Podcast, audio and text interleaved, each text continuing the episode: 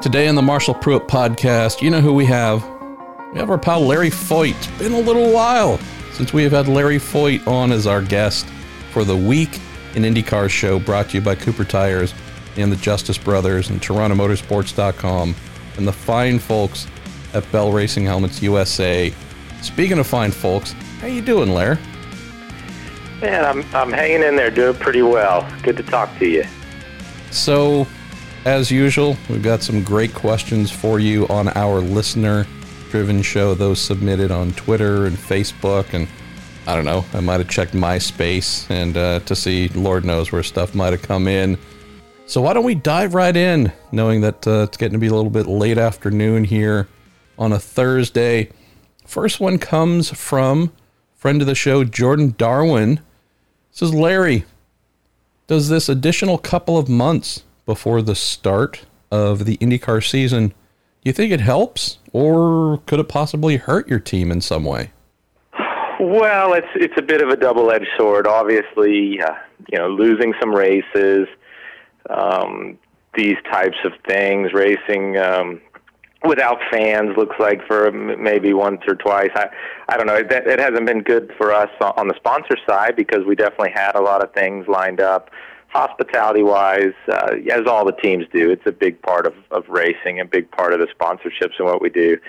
So that's not good. But, finding a positive for us, I think being a smaller team and not having a huge engineering group, we had about 8 projects that we just hadn't been able to close the door on, things that we were just didn't have the manpower to get done as the season was already rolling into St. Pete, and the guys have done a great job just working from home to tidy a lot of that stuff up and get to the end results of a lot of these projects we had. So from that side, that's definitely been a positive.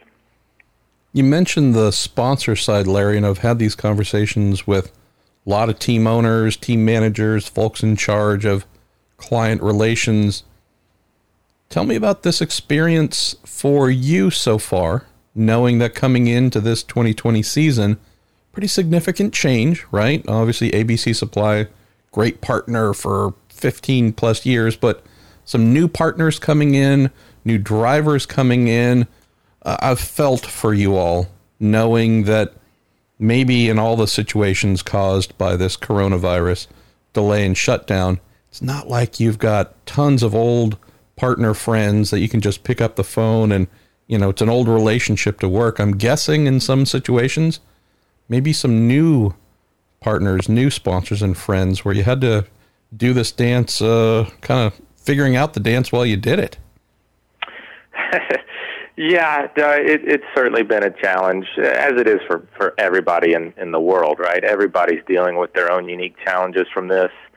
I'd say, tough. Certainly a tough time to not have ABC as full-time. They're still with us at the Indy 500, and that's awesome. But it's also been great getting to know a lot of our new partners.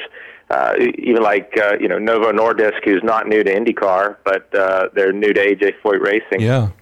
And for the most part, I'd say all of our sponsors have been, great to deal with. They're doing the best they can juggling their businesses and some of the cuts they have to make versus understanding our situation and the deals we have in place and trying to honor those. So far, everybody's been working together.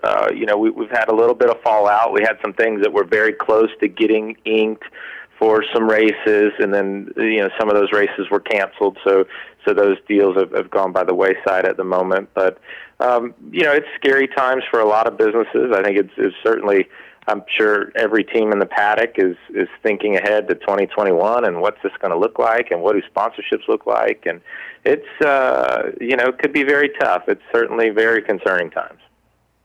You also mentioned engineers got some interesting adjustments to the engineering group this year. At least one new face, but one returning face, some existing faces.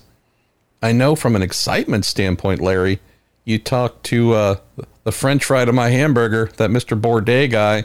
You talked to Tony Kanaan, obviously continuing now with the team. There's a real sense of excitement that, A, You've got a great chemistry in this revised engineering makeup, but also in terms of finding faster directions from last year, there's been some really good gains made. Can you just speak on that a little bit? Because, boy, new drivers, new sponsors, new engineers. You're not making it easy on yourself, my friend, but I know this area is one that has a lot of promise to it. You're stressing me out, Marshall. It is. I mean, we just kind of, we needed a clean slate going into this year. And like you say, we worked with Mike Colliver a lot. Mike's just great. He's one of those kind of older school engineers. He's just really about getting the real results out of the race car on track and using the driver a lot to get there, more so than some of the data. I mean, I think he has a really good mix of both. And I didn't personally really know Mike Pawlowski much, but getting to know him, he's been good to work with so far, and I'll be on his stand with Charlie. But, yeah, like you said, preseason testing was really good. It's only testing, so you don't want to look too far into it, but it was good. It was very competitive. Getting new opinions, like from a longtime guy like Bourdais, was great, and a lot of his feedback to help work on some of those road course setups was super helpful. So I hate that we lost a couple of his races early on, and we'll just have to see. We're going to definitely try to get him back in the car later in the year, but we'll see how it plans out because we've got Dalton, so we got a rookie. We got to get as much seat time that we can there. And TK on the oval should be good, and then Kimball will be full-time in the four-car. So a lot of changes, but some old faces returning and some new ones to mix in. So it's going to be a lot of fun. The next question we had, Larry, this coming in on one of the names you mentioned from Tim Glass, is Larry, assuming the new schedule holds, you have any suggestions on where you think Sebastien might race on the calendar? And if there's any particular reason on why one race over the other, and I might extend that too, we hope things are going to hold. We aren't sure that every race on the revised calendar is going to stick, but maybe share with some folks some thoughts about Seb, but also share the challenges of wanting to say this driver here, that driver there. I don't know if you should be using permanent ink on that right now. Right, yeah, our situation is really tough on that end. I mean, we wanted to get Sebastien some races early in the season and have, to really just see where we were with some of our road course setups and have Dalton around there, and it was really helpful at Cota and Sebring. I think it was nice for a rookie to be able to step in the car that a guy like Bourdais says, okay, this car's pretty good. Just, work on your driving, learn how to drive this car. So from that aspect, that plan was going well. On the back end, I'm glad they added St. Pete. That was one of Bourdais' races. Hopefully we'll have him in for that one, and he was scheduled to do Portland. So I think barring any major schedule changes from here on out, we can at least get him a couple races. And other than that, we're rolling into Texas. Kimball runs well there, has a lot of experience, and, of course, Tony's great there, so that's really good. At least we get to start with some good experience on that race weekend. Let's go to a fun one from Kathy Mays. It says, hey, Larry, would you rather be racing or running the team? She says, you're definitely the nicest guy in racing, and good luck this season. So does that little voice in the back of your head ever perk up? Well, maybe around Daytona time. More of my driving was really in the stock cars. As I was coming up, that was right around the split, and it just ended up the way it was that I ended up going to Charlotte, and it was tough. I was really thankful I got to do the Indy 500. That was my dream growing up. I mean, just growing up every year and watching the race in turn two and watching Dad and him waving at us, it leaves such an impression on a young kid. So being able to get there and just drive an IndyCar on the Speedway but qualify for the race was awesome.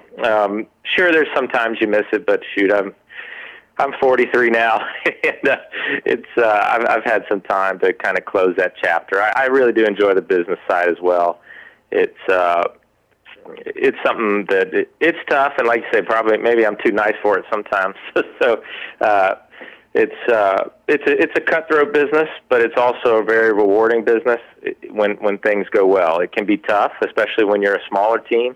You're up against some really stiff competition, and the wins don't come as often as we'd like them to right now. So it's very tough. It can beat you up, but it's still a sport. I think IndyCar does a great job with the platform to even give smaller teams a chance to compete.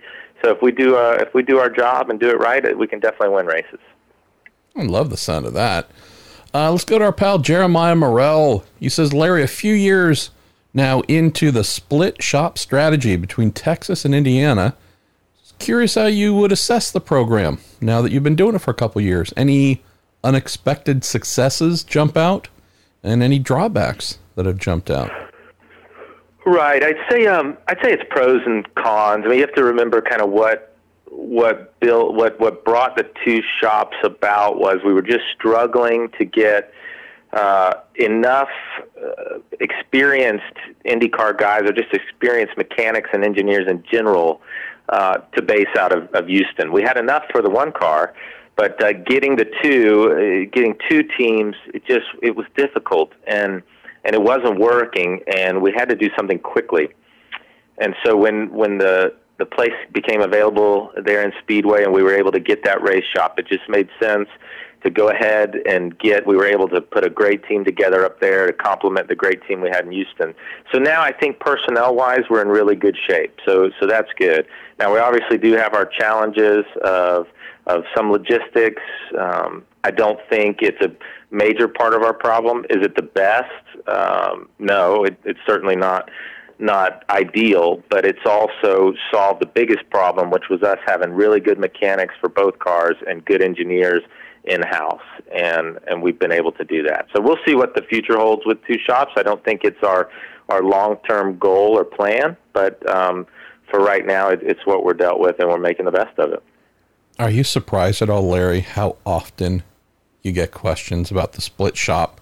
It just seems it's a fascinating thing for sure, but it just seems like, I don't know, I'm always surprised how much interest it draws. Yeah, no, it is. I mean, and I think if I think back, I think you wrote pretty negatively about it at the beginning, and it's understandable because, like I said, it's not ideal. It's not fiscally the best thing in the world to do, and it certainly creates some challenges, and there's some double expenses there. But like I said, we just quickly needed to really be able to have great crews on both cars, and it helped us solve that problem. Well, don't believe everything idiots write on the internet. That's one thing I've learned for sure. Let's see. Where shall we go? Why don't we go to... Here's a fun one. Let's go to Dave Lyle. Says, Larry, I believe I read where you guys are putting a museum together. Any details available as to location and completion? Also adds good luck to you this year and looking forward to seeing the team at Indy. Cool, yeah. Actually, I'm popping over there tomorrow to check on construction. We actually are. We're building.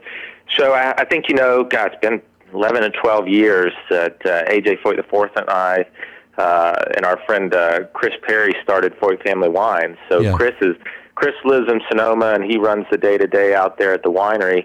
We are, but currently there's an area in Texas, a town called Fredericksburg, Texas, that anyone from the Hill Country in Texas or probably anyone in Texas is familiar with it. Great tourist spot, and it's probably a bit of the hub of Texas winemaking right now. Even in our county where we bought some land, there are 48 vineyards right there. So we are building a vineyard and tasting room, and that's kind of phase one. We're hoping to open that up in September and then start working on the museum. There's some great museums down there. There's a World War II museum and just a bunch of really cool attractions down in Fredericksburg, and I just thought this would be a great place. We've still got, we've got Kenny Brack's Indy 500 winning car at the shop. We've got AJ's Copenhagen car that he took his last lap around the Speedway in. And I was just thinking, you know, God, we've got so much cool memorabilia here.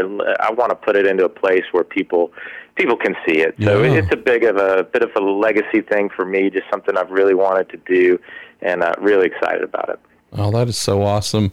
I know however many years back I donated a number of photos, I think, when you were looking to put some stuff or hang some stuff up in the wine shop, per se, the wine bar. So I still have to swing by and see if any of those made the cut. Cool, yeah. Let's see. Here's one from Tom Anderson, a very serious one. I think it might be leaning a little bit AJ. Which Foyt wines go best with a ribeye steak for dinner and ice cream for dessert?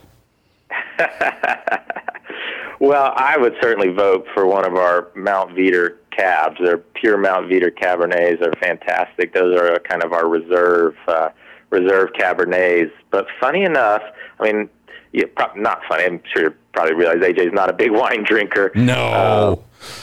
But he actually likes our Pinot Gris. He likes the white one a little bit. So when he comes by the wine vault, he'll have a glass of Pinot Gris. So that's pretty fun. I think that's his favorite. We absolutely need to film some sort of segment with Mario Andretti and AJ talking wine. That might be the funniest thing ever, but it could be educational, right? Oh, Lord. I love that those two, after not always being, you know, bosom buddies, I love that those two have just gotten closer as they get older. I know Mario in particular just beams whenever AJ reaches out, so just a cool thing to know. Yeah, no, there's a lot of respect there for sure.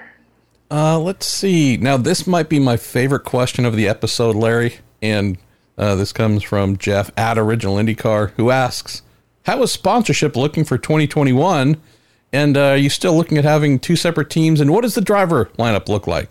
So I want to throw that at you just with a little proviso that we've yet to run the 2020 season. But if you could tell us your sponsors for next year, how many cars, and the names of the drivers. I'm going straight to the good old internet with that one. Do you have like a crickets audio we can play through this for this answer? And again, I just let this in for fun, and we're, you know, just thank you, Jeff, for sending it in.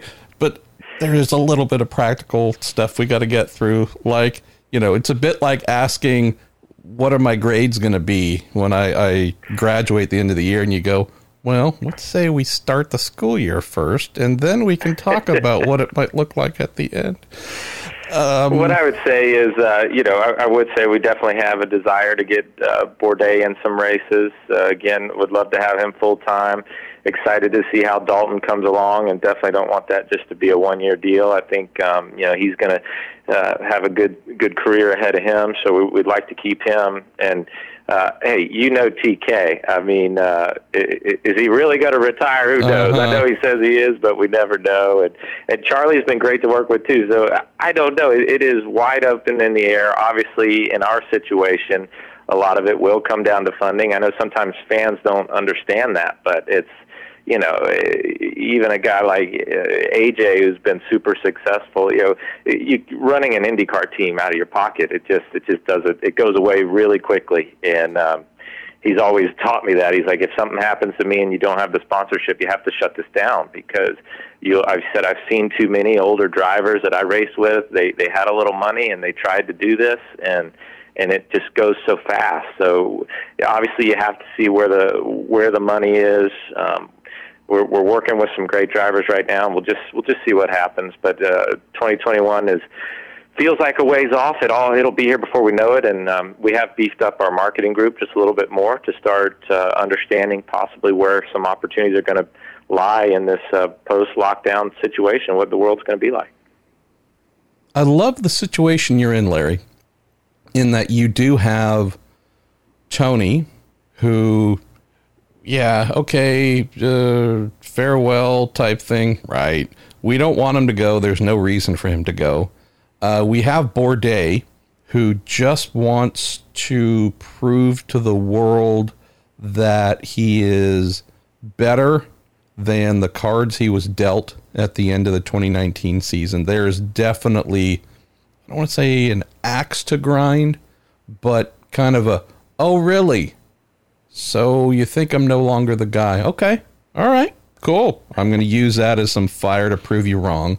You have Charlie, who is continuing his valuable contribution and place to the IndyCar series. Not sure where Dalton's going to end up, right? He certainly has a lot to prove, but the fact that he wants to be here, is trying to be here, and is determined to give it his best. It's not the first time a driver has come in maybe lacking the clear credentials for future IndyCar champion, but is not intimidated by what he has to do to earn everyone's respect and keep coming back. I like where you guys are at, because it doesn't feel stale. It doesn't feel like there's no hope or optimism.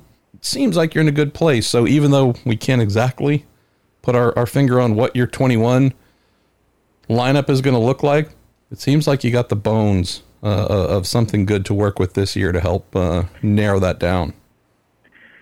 Sure, and just after all this that's going on right now, who knows what's going to happen? Marshall, we just have to.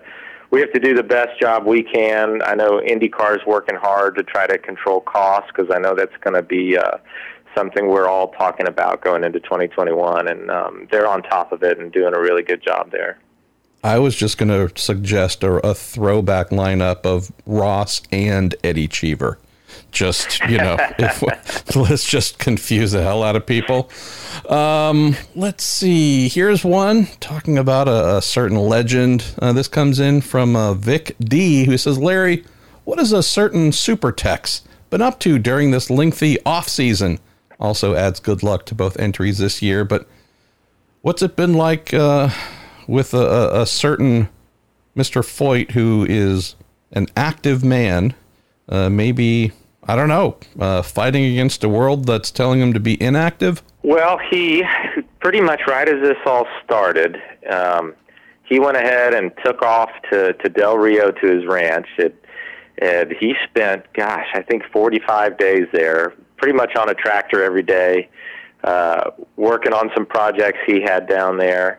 And I thought that was the best thing. He would talk about coming home, and I'd just say, Dad, just stay out there. You are, you're in the middle of 5,000 acres and around nobody. You're in the best place you can be right now, and just stay there. So he did. He stayed as long as he could. He got all his work done out there, and he finally did come back home. But now as we're slowly starting to kind of reopen the race shops here, and he pops by and says hello, but he's not staying too much, and he's got some ranches around here that he's getting to work on too. So that's been, he's getting to live his best life. He's on a tractor. He's a happy man. Living his best life. Oh man. I can see him with a big old floppy hat, a t-shirt, and some giant sunglasses, just, sipping fruity drinks, or maybe not. Let's see. Why don't we go to, I think you've gotten this one before in the show, Larry, but it's always a fun one. Shauna Oakwood asks, Larry, what's the favorite car you've ever raced? She also is curious, any particular favorite stories from your racing days? Oh, wow. That is, that's cool. I've always said, I think one of my favorite series and years of racing was the year I got to race the ASA series. I think that was 99 or 2000, and it was so much fun.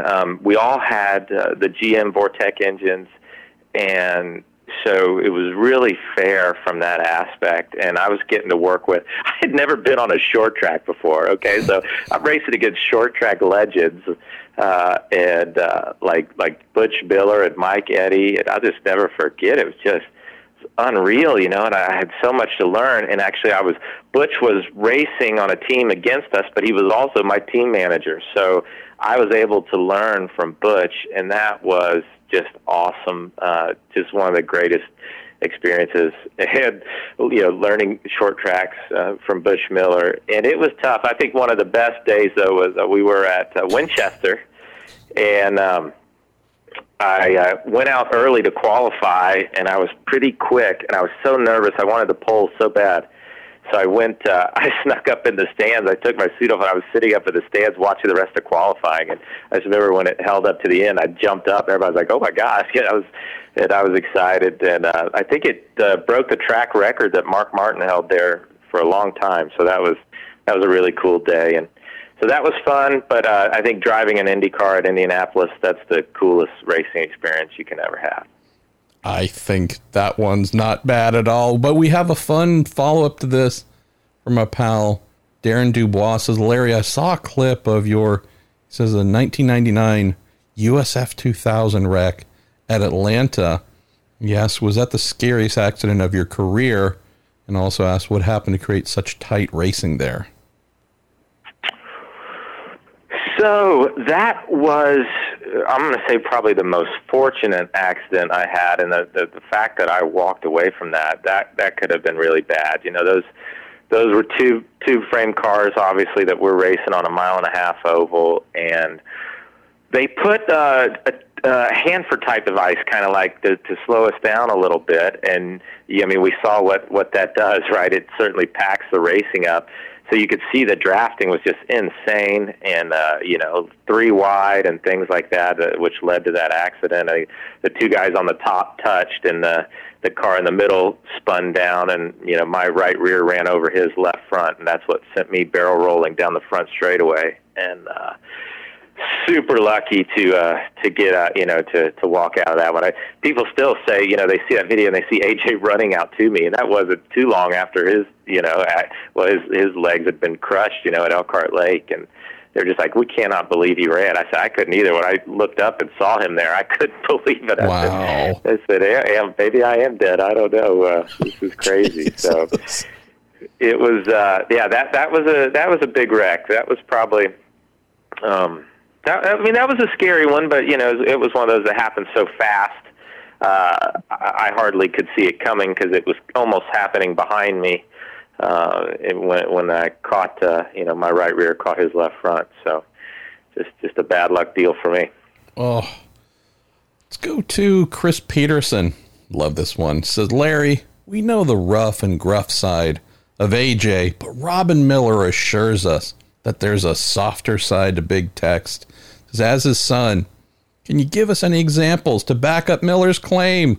Saving kittens from a coyote, painting a granddaughter's nails pink, possibly.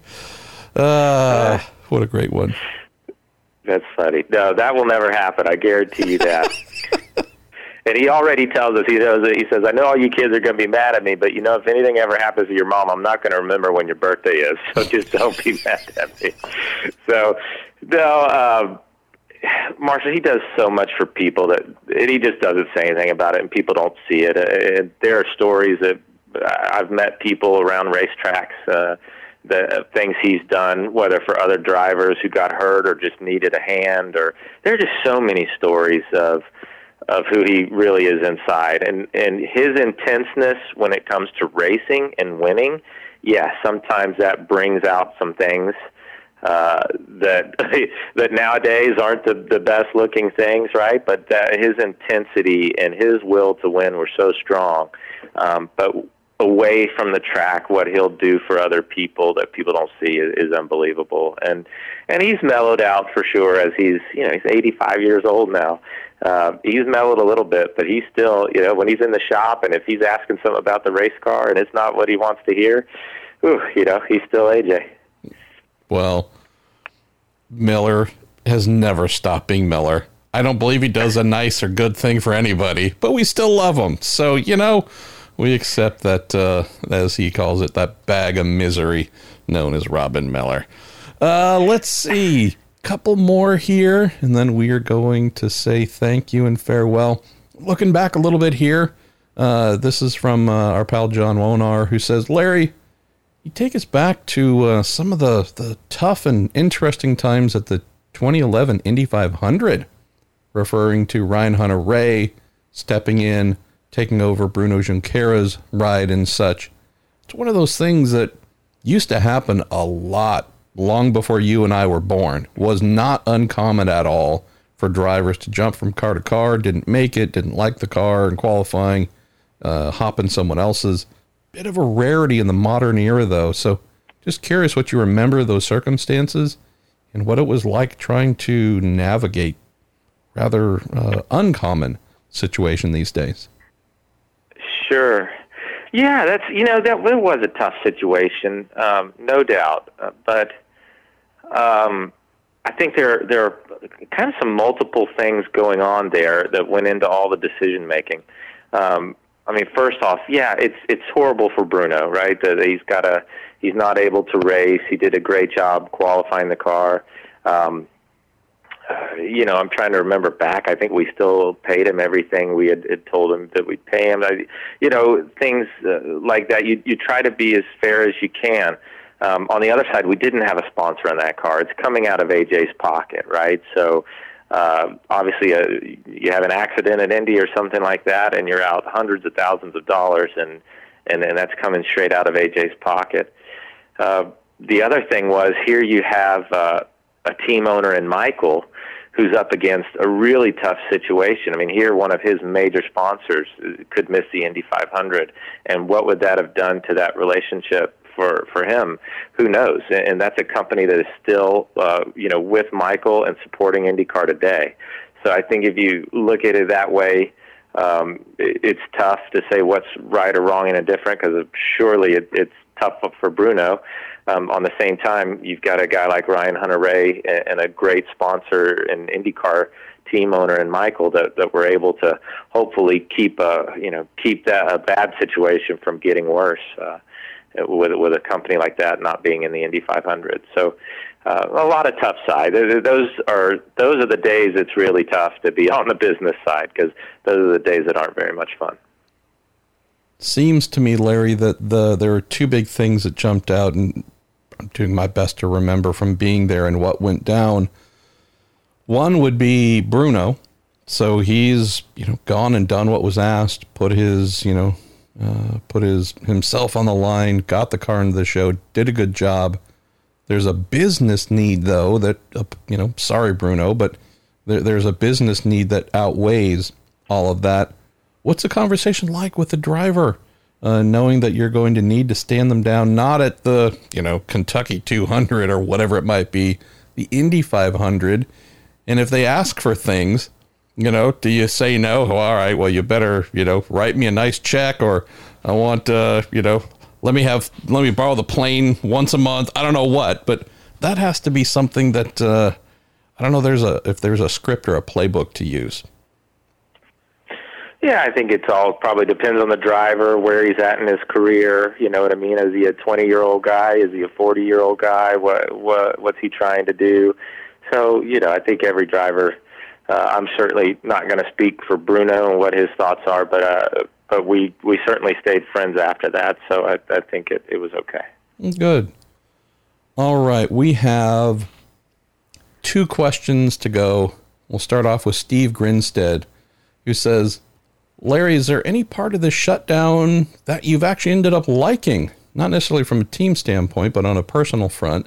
He's also curious that if IndyCar were to line up a third engine supplier, is there one that maybe pulls at your heartstrings you'd love to see get involved in IndyCar? Well, I had a couple good things from being kind of stuck at home. Really, just being to spend some time with my family, with my wife and son. Yeah, he got to see him turn one. Normally, I'd already be missing a lot of his early life here, but being able to watch him, see him every day has been a lot of fun. And I actually was able to spend the first birthday with my wife since we've known each other. Normally, wow. She's born in early May, and normally I'm already up in Indy. So this is the first time we actually got to celebrate her birthday together. So that was really nice. And what was the second question? If we had to have a third engine manufacturer come in, there any just on a personal level where, boy, I'd love to see this brand come in because you have some affinity for them? I mean, not really. I think it would just be great. I know it's a big goal of IndyCar to get that third OEM and maybe take a little bit of pressure off Honda and Chevrolet, but we're super happy with Chevrolet. They've been fantastic to work with. So, I don't care. I just love for us to get one. Whoever it is, bring them on. I won't say Lotus. We're going to close here with our friend Ross Porter. Two items for you. He says, Larry, I've heard Tony Kanaan mention the possibility of a cool throwback paint scheme for his Indy 500 ride. would like to vote here thinks a classic Gilmore Racing Team Coyote Red paired with the flannel crew shirts just might bring some good luck. He also adds, what are your expectations for Dalton this year? So I don't know if you can give us any previews of a throwback theme here for TK, but I got to go with Ross, the old Gilmore red and the flannel. Boy, you guys would sell a ton of those in the merchandise store. That would be very cool. Yeah, Alfie did that a little bit when they were sponsoring us. They made some of those kind of with their orange, but the throwback look was very cool. Well, TK's car at Indy, now that's ABC Supply. So yeah. That's probably going to be pretty close to the ABC Supply livery that they stuck with there for the last 4 or 5 years of their entries. So what I will say is TK is going to have a pretty cool throwback car at Dallas, but I can't tell you what it is yet, but that is probably coming soon. Ooh, well, I love the idea there. What about our man Kellett? Let's close on that. I know that going into Cota, say spring training, Larry, didn't know what we were going to get. Fears that he might have been too far off the pace. Wasn't the case. Absolutely was not the case. And I hope his performance there in front of the full field would have, settled any concerns. What do you set for him, though, with expectations? What does a positive outcome to the year look like for you if you could write the script? Right. Well, what I'd say is, You sometimes you just never know with a rookie, right? I mean, it's just how sometimes a guy really adapts to a bigger car, even more so than the smaller cars or series they're coming out to. And I think that very well could be the case with Dalton. He showed really well at the Sebring test. I mean, we were very impressed. I think he was mid-pack most of the day. So showing, never having been there in an Indy car, got right up to speed very quickly. And, the Cota test, he really didn't even get a fair shake at. Unfortunately, the weather, remember, we were dealing with the rain and the cold, and we were trying to get Seb in the car a little bit to work on our setups and make sure the car was right for Dalton. And he had to jump in, and I think he only got 20 laps, but he was, every lap was just getting faster and faster. So, look, you've got one of the most talented fields in auto racing right now in the IndyCar series. So, all the rookies are going to certainly face challenges, and Dalton is too, but he's got a really good head on his shoulders. He's really dedicated to this, motivated, and so far, really at Sebring, he hardly put a wheel wrong. He was very, very good. So we'll just see how it goes. A little concerning that maybe some of these race weekends, if the schedules are changed, he's not going to get a lot of time, which for a rookie, that's not great because you want a guy to... Yeah, it's not good for any rookie, and I think he's going to do fine. Well, he's got a new video show he's doing on Twitch with his kind of manager and guide, Darren Manning, former Foyt driver Darren Manning. I've seen, there's his first problem is Darren Manning. I mean, you want to talk about bad advisement, and look, the kid's keeping himself busy. He's iRacing everywhere at all times. Danger Mouse, he's young. We can coach him up a bit. There's some others out there. But all kidding aside, I'm looking forward to the year ahead for you. It's fun. I think hopefully, folks, we've dispelled the myth that you hate me. They would leave that margin, though, right? Always the margin to write something, piss somebody off, I mean, that's kind of part and parcel of what we do. But all kidding aside, thanks for taking some time, Larry. Always a pleasure to have you on. And we'll hopefully get to see you here sometime soon at a motor racing circuit. I appreciate it, Marshall, and thanks. I know that I don't always have to agree with what you write. It's fine. It is very fair. But I think no one can doubt we love your passion for our sport and what you bring to it by keeping us out there and keeping the articles going for the fans and your experiences. It's really great. So thanks for everything. I hope we can give you some positive stuff to write about this year. And if not, I don't know, I'll get Danger Mouse and we'll have come beat you up out back like the good old days with AJ and Robin. I mean, if I don't get smacked upside the head by a laptop, I will have not achieved what I should in the year 2020. So we're on to something right there.